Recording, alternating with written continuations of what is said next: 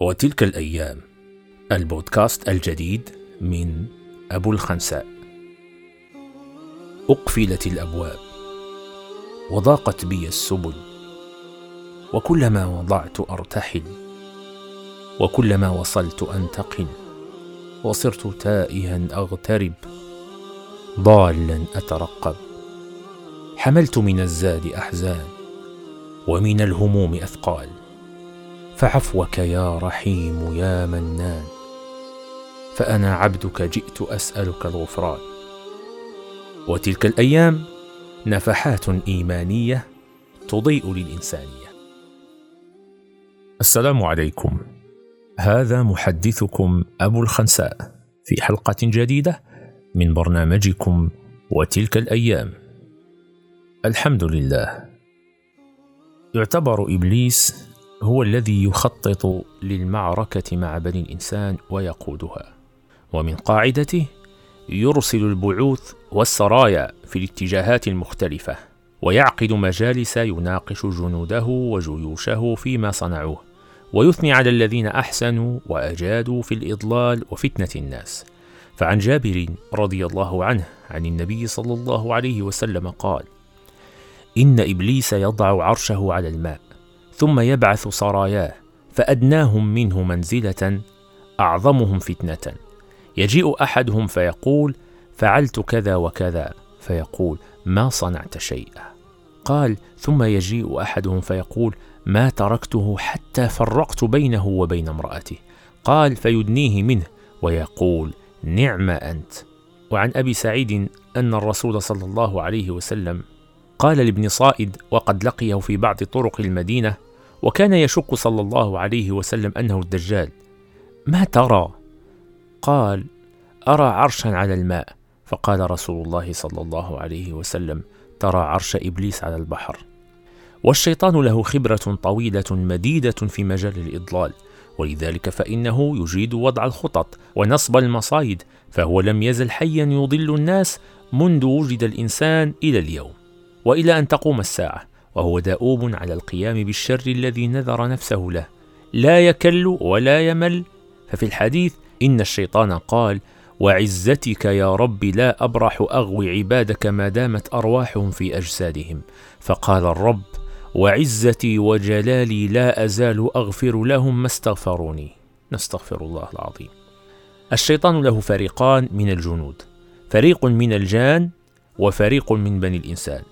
وقد سبق ذكر حديث إرساله سراياه من الشياطين لإضلال الناس وفي القرآن واستفزز من استطعت منهم بصوتك وأجلب عليهم بخيلك ورجلك فله جنود يهاجمون راكبين راجلين يرسلهم على العباد يحركونهم إلى الشر تحريكا.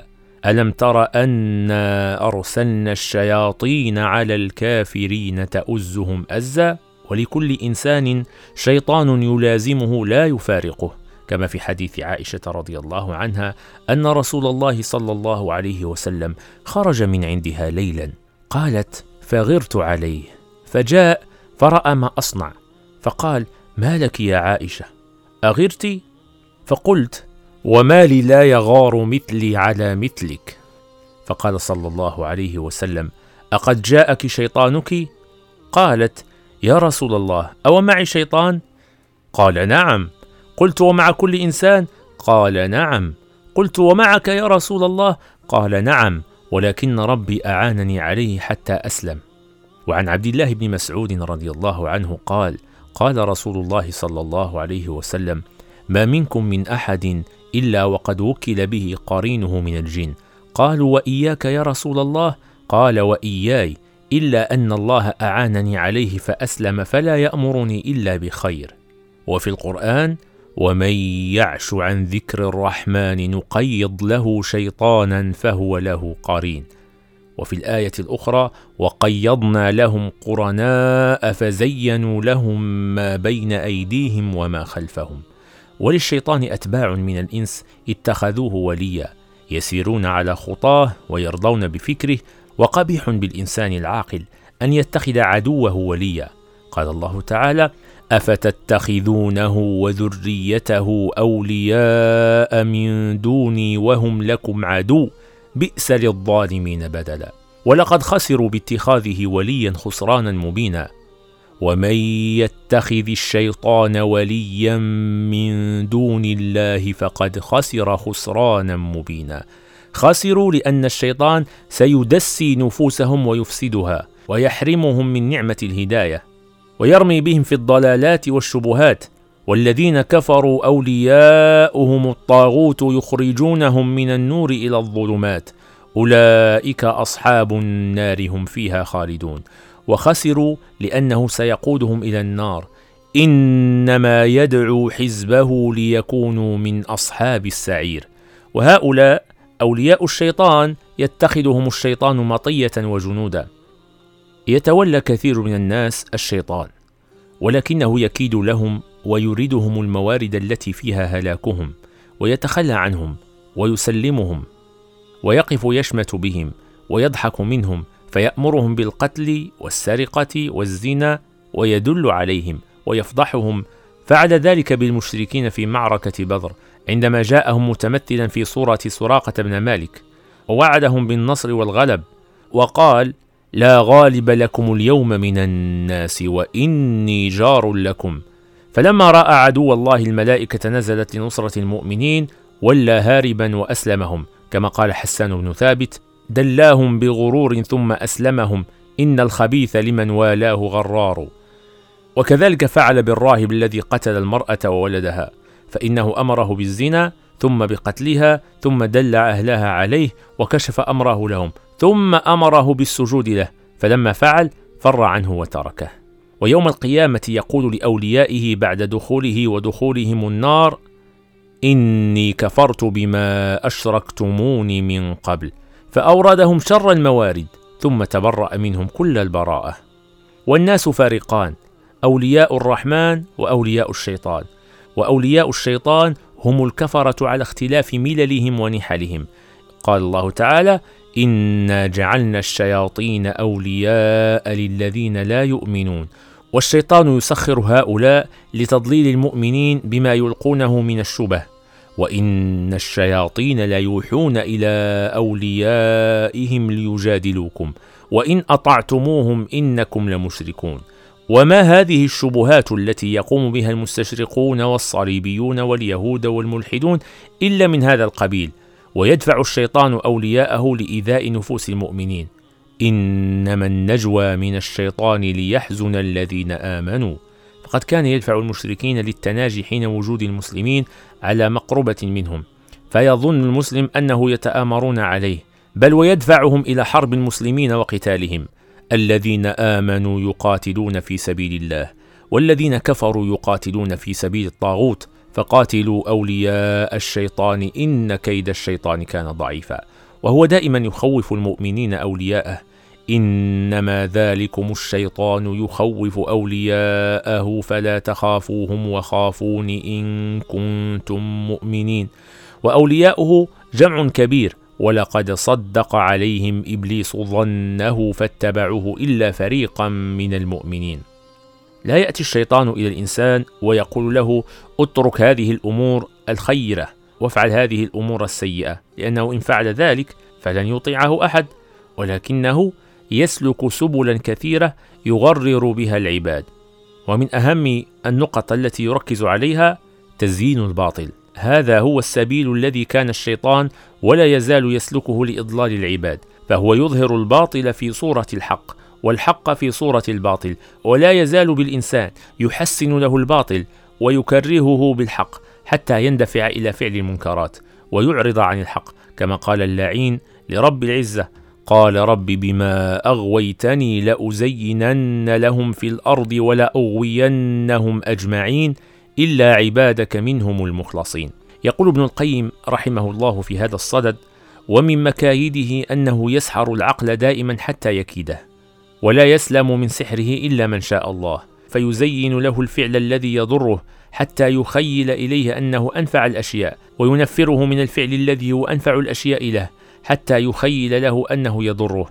فلا إله إلا الله كم فتن بهذا السحر من إنسان؟ وكم حال به بين القلب وبين الإسلام والإيمان والإحسان وكم جال الباطل وأبرزه في صورة مستحسنة وشنع الحق وأخرجه في صورة مستهجنة وكم بهرج من الزيوف على الناقدين وكم روج من الزغل على العارفين. وبهذا السبيل كاد إبليس آدم عليه السلام. إذ زين له الأكل من الشجرة التي حرمها الله عليه فما زال به يزعم له أن هذه هي شجرة الخلد وأن الأكل منها يجعله خالدا في الجنة أو ملكا من الملائكة حتى أطاعه فخرج من الجنة. وانظر إلى أولياء الشيطان اليوم كيف يستخدمون هذا السبيل في إضلال العباد. ومن تغرير الشيطان بالإنسان وتزيينه الباطل أن يسمي الأمور المحرمة التي هي معصية لله بأسماء محببة للنفوس خداعا للإنسان وتزويرا للحقيقة. كما سمى الشجرة المحرمة بشجرة الخلد. قال يا آدم هل أدلك على شجرة الخلد وملك لا يبلى؟ ثم للشيطان ركيزة مهمة يعتمد عليها ألا وهي الإفراط والتفريط. يقول ابن القيم رحمه الله وما أمر الله عز وجل بأمر إلا وللشيطان فيه نزعتان إما تقصير وتفريط وإما إفراط وغلو. فلا يبالي بما ظفر من العبد من الخطيئتين فإنه يأتي إلى قلب العبد فيشامه فإن وجد فيه فتورا وتوانيا وترخيصا أخذه من هذه الخطة فثبطه وأقعده وضربه بالكسل والتواني والفتور وفتح له باب التأويلات والرجاء وغير ذلك حتى ربما ترك العبد المأمور جملة وإن وجد عنده حذرا وجدا وتشميرا ونهضة وأيس أن يأخذه من هذا الباب أمره بالاجتهاد الزائد. وسول له أن هذا لا يكفيك وهمتك فوق هذا وينبغي لك أن تزيد على العاملين وألا ترقد إذا رقدوا وألا تفطر إذا أفطروا وألا تفتر إذا فتروا فيحمله على الغلو والمجاوزة. وتعدي الصراط المستقيم كما يحمل الأول على التقصير ومقصوده من الرجلين إخراجهما عن الصراط المستقيم. هذا بألا يقربه ولا يدنو منه وهذا بأن يجاوزه ويتعداه. وقد فتن بهذا أكثر الخلق ولا ينجي من ذلك إلا علم راسخ وإيمان وقوة على محاربته ولزوم الوسط والله المستعان. ومن أساليبه في ذلك ما رواه أبو هريرة رضي الله عنه عن النبي صلى الله عليه وسلم أنه قال يعقد الشيطان على قافية رأس أحدكم إذا هو نام ثلاث عقد يضرب على كل عقدة عليك ليل طويل فارقد فإن استيقظ فذكر الله انحلت عقده.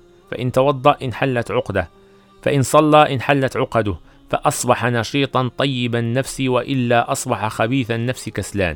وهذا الذي ذكرناه تكسيل وتثبيط من الشيطان بفعله وقد يثبط الإنسان بالوسوسة وسبيله في ذلك أن يحبب الإنسان الكسل ويسوف له العمل ويسند الأمر إلى طول الأمل. يقول ابن الجوزي رحمه الله في ذلك كم خطر على قلب يهودي ونصراني حب الإسلام. فلا يزال إبليس يثبطه ويقول له لا تعجل وتمهل النظر فيسوفه حتى يموت على كفره. وكذلك يسوف العاصي بالتوبة فيعجل له غرضه من الشهوات ويمنيه الإنابة. وكم من عازم على الجد سوفه وكم ساع إلى مقام فضيلة ثبطه فينبغي للحازم أن يعمل على الحزم والحزم تدارك الوقت. فإن المخوف لا يؤمن. والشيطان يشغل الإنسان بالأمان المعسولة التي لا وجود لها في واقع الحياة فيصده عن العمل الجاد المثمر ويرضى بالتخيل والتمني وهو لا يفعل شيئا. نتوقف هنا. على أمل اللقاء بكم إن شاء الله في حلقة جديدة من برنامجكم وتلك الأيام. هذا محدثكم أبو الخنساء يحييكم. فمن كان يرجو لقاء ربه فليعمل عملا صالحا ولا يشرك بعبادة ربه احدا. هذا ما تيسر إراده وتهيأ جمعه وإعداده والحمد لله رب العالمين وصلى الله وسلم وبارك على سيد المرسلين.